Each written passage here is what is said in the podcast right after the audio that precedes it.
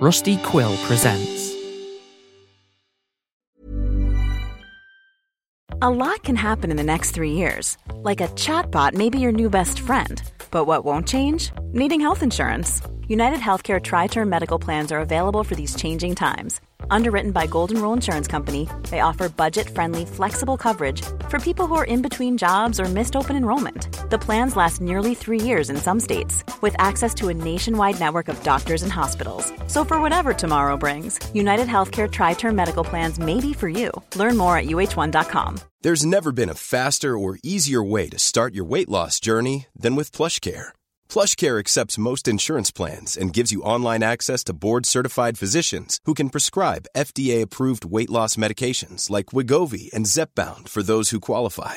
Take charge of your health and speak with a board-certified physician about a weight loss plan that's right for you. Get started today at plushcare.com slash weight loss. That's plushcare.com slash weight loss. plushcare.com slash weight loss. Planning for your next trip?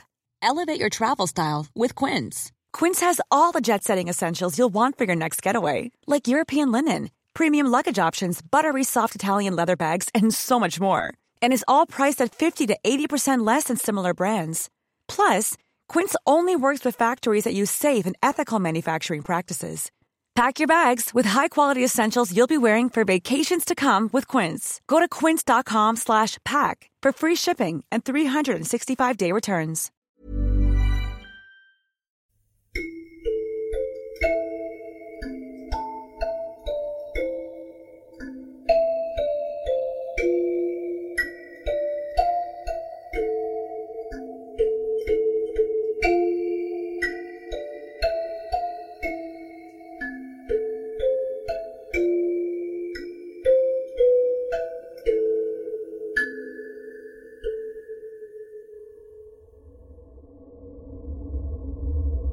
You're listening to Hi Nay by Motzie Dapul.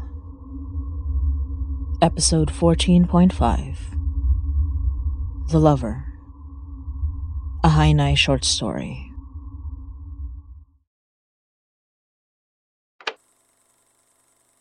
Claudette Jean Villeneuve. She had not heard her name spoken in years, near a century now. It was fascinating to her how such time crawled, every day as long and tiresome as the last. It wasn't supposed to be like this, and perhaps if she had had someone to spend them with, perhaps it would have flown. But Claudette Jean was hardly so lucky. She remembered being lucky for a very long time. And it was only the first few years of a lifetime. One she had lived and lived and lived. But it felt like the forever she missed from a life that no longer belonged to her. In the beginning, hers was a family of distant, lower nobility reaping the benefits of such ties in a flourishing land full of opportunities, but beneath the notice of such noble houses who thought them too insignificant, if they thought of her family at all. In a similar fashion, Claudette Jean was the second youngest in a family of twelve, and the sixth of eight sisters, therefore insignificant in the eyes of her family she was just as insignificant in the order, though to her credit, she was hardly the only one. When they first received the invitation, remarkable only in that it had come from the well respected head of the Sauvage family, only Claudette Jean thought it was worth looking into. She who always had her head in the clouds, who wasn't the favored baby among her siblings, but certainly not responsible for much in the way that her elders were. She was the only one who expressed interest, and so she was allowed to spend her days in the company of many young, bored, high society figures in bustling Toronto. Few of them did anything to contribute to Sauvage's little project, beyond the money they spent each day in his and each other's company. Magic a fancy the young Villeneuve girl thought enjoyable, even fascinating, but ultimately frivolous. Even as they began to tap into power arcane, which was as science to men like Sauvage and his favored few, they did not appreciate the gravity of the work. Not until the first death. A vagabond of no consequence, bought off from the local constabulary's drunk of a night guard.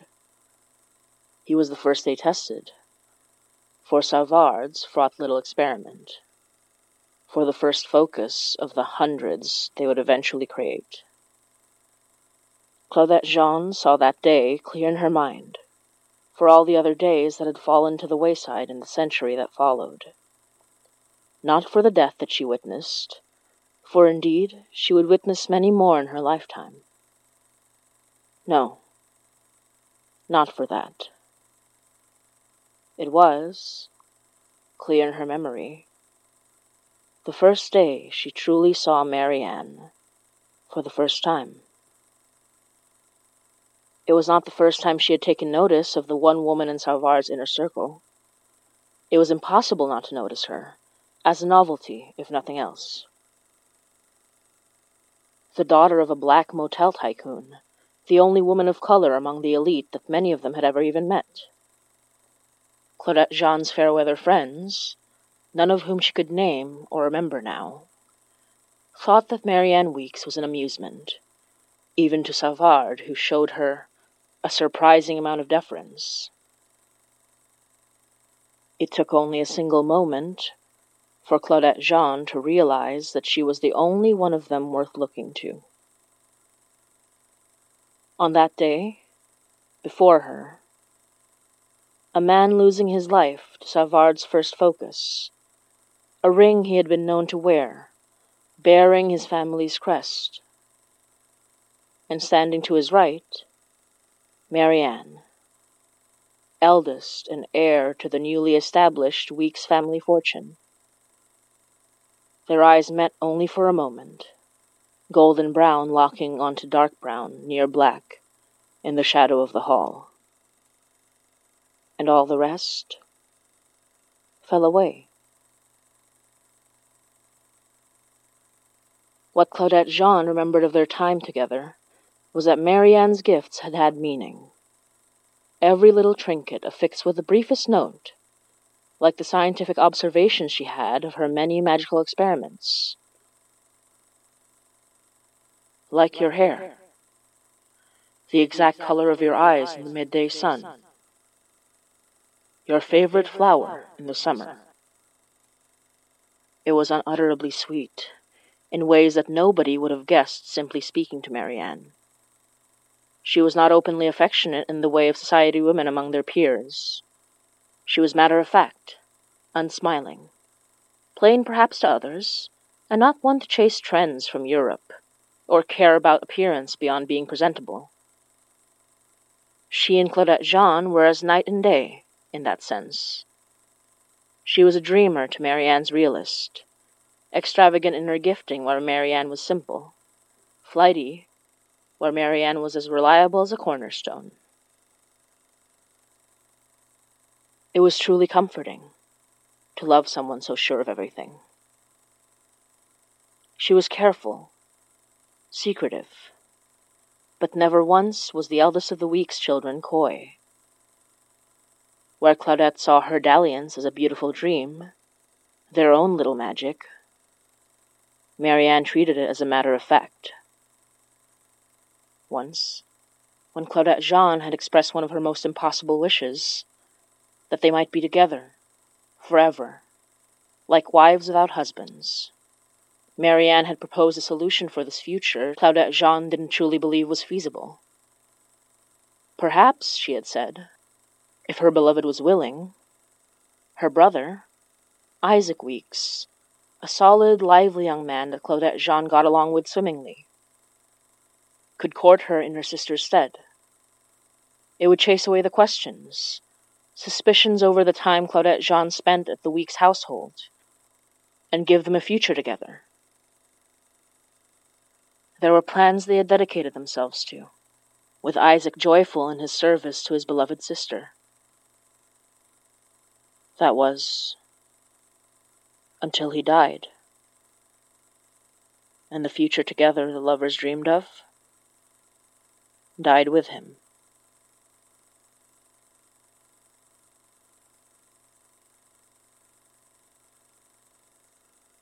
There were things CJ did not know at the time, and she could not tell now what was her memory and what was a lie she used to tie everything together in a way that made sense. She was not close to Savard's schemes, as Marianne was. She only knew what Marianne told her, and what she believed, for she believed in her lover implicitly.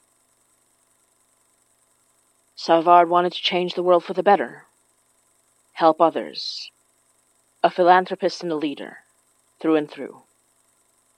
Someone who was not simply a dreamer without merit, but one who laid plans the practical, reasonable Marianne could help follow through. She, and others, others CJ could no longer name. All she could remember was Marianne, and Savard, and one with the initials R.H., whose face was especially unremarkable, but whose cufflinks, bearing his letters, somehow stuck out in CJ's mind. They were doing good. They had been doing good. The day CJ had provided many small, unremarkable trinkets, and their combined power had given them their immortality, had been a joyous one. The day Marianne had taught CJ to call her own power, to identify it by feel, by sound, by scent, and had taught her each of the named spells that she had scribbled into her many little journals. That had been transcendental. Then came the day a contingent of three tried to stage a coup, trying to kill one of Savard's inner circle. CJ could only remember. Yes, it was George Langford among them. If only because they had had some kind of rapport before he had taken to his little band of ambitious, power hungry degenerates. If CJ could pinpoint the moment things began to change, it was perhaps that day. It was the day Savard learned that there were those among the Ordo he could not trust. It was the day the rest of them began to fear they would next be destroyed, as George Langford and his contingent were, by those more powerful than they. Their numbers dwindled, but CJ did not notice it, not when, only a few short weeks later, Isaac Weeks was killed, not by murder nor by tragic accident, nor sudden and inescapable illness. CJ did not know then what it could have been, but she remembered looking upon his serene face under the glass of an expensive coffin, and sobbing as though losing a loved one. She did care for him, in her own way, but if she was honest with herself, she was as much mourning the loss of a certain future as she was a man that was like a brother to her. Nowadays, she had a guess what had taken Isaac Weeks's life. Sometimes CJ wondered if she could feel some of his life force inside her. For every focus delivered a few years to each of their order, fueling their immortality. After her brother died, Marianne changed. It was imperceptible at first, and she still showed CJ affection and love. But she began to work later hours in her study. Even on the occasions CJ would come to visit her and stay the night. When CJ tried to ask what she was doing, she was vague, scattered, sometimes even paranoid. The put together genius of a woman that CJ had fallen in love with seemed stretched in ways that she could not articulate. and perhaps did not wish to see. CJ still came to the Ordo as often as before, but the atmosphere had changed. At times, she found herself invited, and only she and a handful of others were present, the rest disregarded, left out, for Savard hardly trusted the rest. Not any more. CJ suspected if Marianne had not vouched for her, she would have been among those Savard pushed out. She could not remember much else near the end. One day, she convinced Marianne to put down her work and sleep in their bed. The next, Marianne was dead. CJ froze then, holding her lover and finding her cold. There was little she could remember of that time, but she must have sent for Savard and his inner circle first, for she did not know who else would have answers. It was Savard who touched her arm and eased her hands open, to let go of the corpse that had once been her lover. It had been another of the inner circle that had checked Marianne's vitals, her body for any wounds, and her magic. He was as devastated as CJ had been, as any who loved Marianne would have been. And through tears, he had told Savard that there was nothing of her magic left. Though CJ could no longer remember his voice, she still remembered his words. How could an immortal woman die? That was the question CJ would ponder for decades. Savard was kind to her when he didn't need to be. They had never spoken of their relationship, but doubtless it was an open secret among those who respected and adored Marianne about as much as her lover did. He gave her time and space to grieve in ways the world would not allow her, for nobody knew she had lost a wife, for they had never been such in the eyes of the law. It was inappropriate to be so broken over the death of a friend. For a time, her own family thought she had gone mad. The Weekses, the ones remaining, after the deaths of their eldest siblings, allowed her to stay with them, even when they perhaps should have shunned her for the ruin that seemed to surround her that touched their family. Soon she left the Ordo. There was nothing there she wanted, not truly.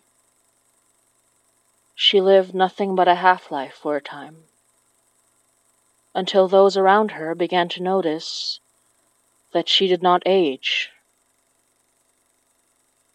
So she left. First for Paris, where she settled for a time before things began to fall apart there. While she was there, enjoying her time in Paris like a passing dream, she received word from Savard that he had left the Ordo. After that, she never heard from him again.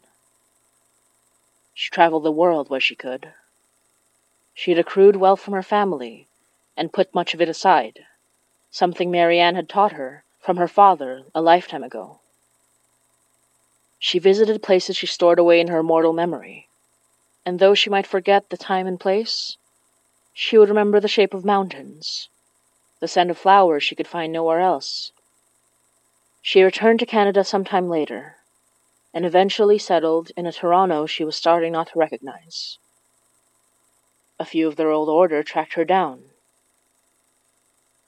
she was among Savard's trusted, and so she was regarded far more highly than she deserved. But she rejected all of them. The only one she truly even knew these days was Vanessa. She had been an unremarkable woman in the days of Savard's leadership, but had somehow outlasted most of their peers, able to achieve prominence in the public eye while maintaining the secrecy of her age. It seemed that her cleverness and prowess had gone unnoticed. But it was clear she now had the upper hand. CJ heard whispers of a man she remembered only as RH, acting in the shadows. And then, the benefactor.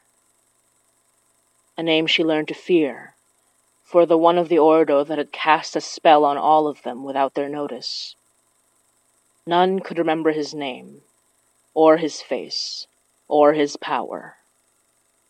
But of them, his power grew the most and the slow disappearance of the few allies that had reached out to CJ over the decades proved that. Even then, the years crawled by, and CJ simply lived the life she lost in her limited memory. Nothing worth remembering in the long run. A haze over her existence that she learned to live with. Until the day she saw the necklace the first trinket Marianne had given her so long ago. Around the neck of a lovely, smiling woman that reminded CJ briefly of how she had been before the Order, before Marianne and her loss. But stronger, somehow. Like she had touched loss and chose not to run from it. Not in the way CJ had. The necklace had been among the things she had given away, or sold, or simply left behind, whether in the Weekses' home or her own. And for the first time in a long time, she reached out to feel power emanating from the people she saw sitting together, especially the woman with eyes so brown they were nearly black. She did not look like Marianne, not in so many ways. Her lips seemed more inclined to smile, and she was dressed like a dreamer. She was warm and open, round faced and pretty. And yet, looking at her, CJ felt something for the first time in decades. Clarity. Purpose. And in her heart, fear.